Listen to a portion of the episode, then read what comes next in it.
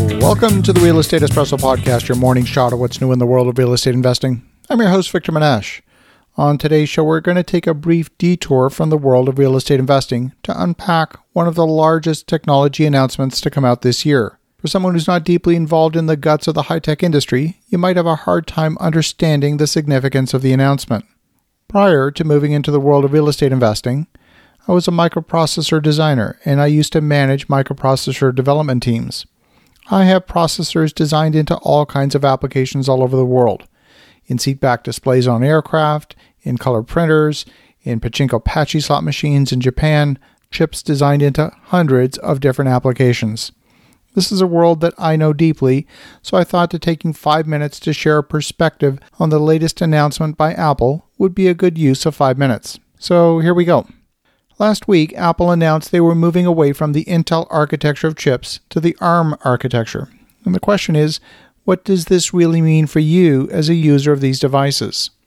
A few years ago, Apple upgraded the operating system of the iPhone to include many of the elements from Mac OS. There are three primary operating systems in wide use today in computers Windows, which has majority share of the desktop market, Android, which has majority share of mobile devices, and Unix, with all the different various Linux variants that make up the majority of the server world.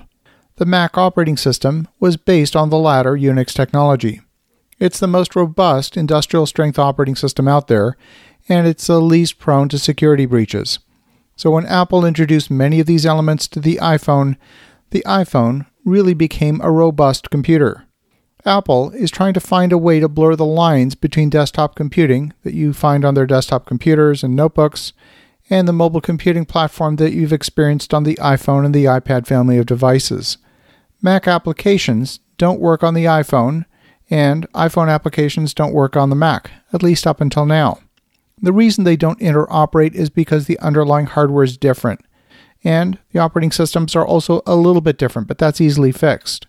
It's like one microprocessor is speaking Spanish and the other one speaking English. The chips don't speak the same language, and therefore, software written for one chip doesn't work with the other. By putting the Mac on the same hardware platform as the iPhone and the iPad, the possibility exists for Mac applications to migrate onto the iPad and for the rich ecosystem of iPhone applications to work on the Mac. The second major difference comes in the realm of battery life and overall performance. The way to think of the difference between the Intel chips and the newly designed Apple chips, it's a little like comparing the difference between a Ferrari and a Volkswagen. The Ferrari is much more expensive. It's a much faster car under perfect conditions like a racetrack, but in real world rush hour conditions like Los Angeles or Dallas rush hour, a Ferrari and a Volkswagen will perform remarkably the same. The Ferrari might beat the Volkswagen to a few traffic lights, but the difference is going to be small because there's just so much traffic. Most importantly, the Ferrari is going to use a lot more fuel to get the same job done. So, which car is truly better? Well, of course, the answer is it depends. The Intel chips are more like the Ferrari, and the new Apple M1 chip is more like the Volkswagen. The Volkswagen will use a lot less fuel. The Apple M1 chip will consume less power than the Intel chip and therefore will have significantly longer battery life.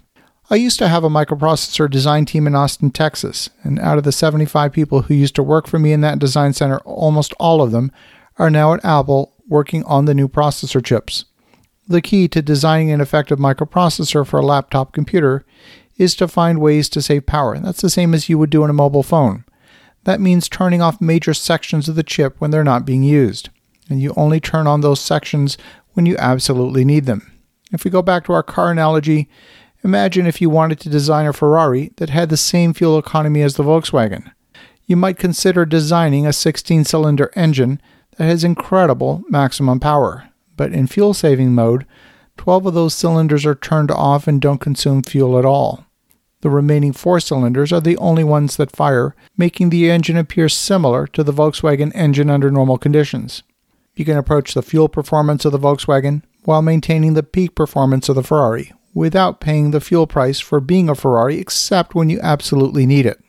The latest announcement from Apple means that Apple maintains the lead again, not necessarily with a new whiz bang feature, but in this case, blurring the lines between the desktop computing and the mobile computing experience. As you think about that, Have an awesome rest of your day. Go make some great things happen. We'll talk to you again tomorrow.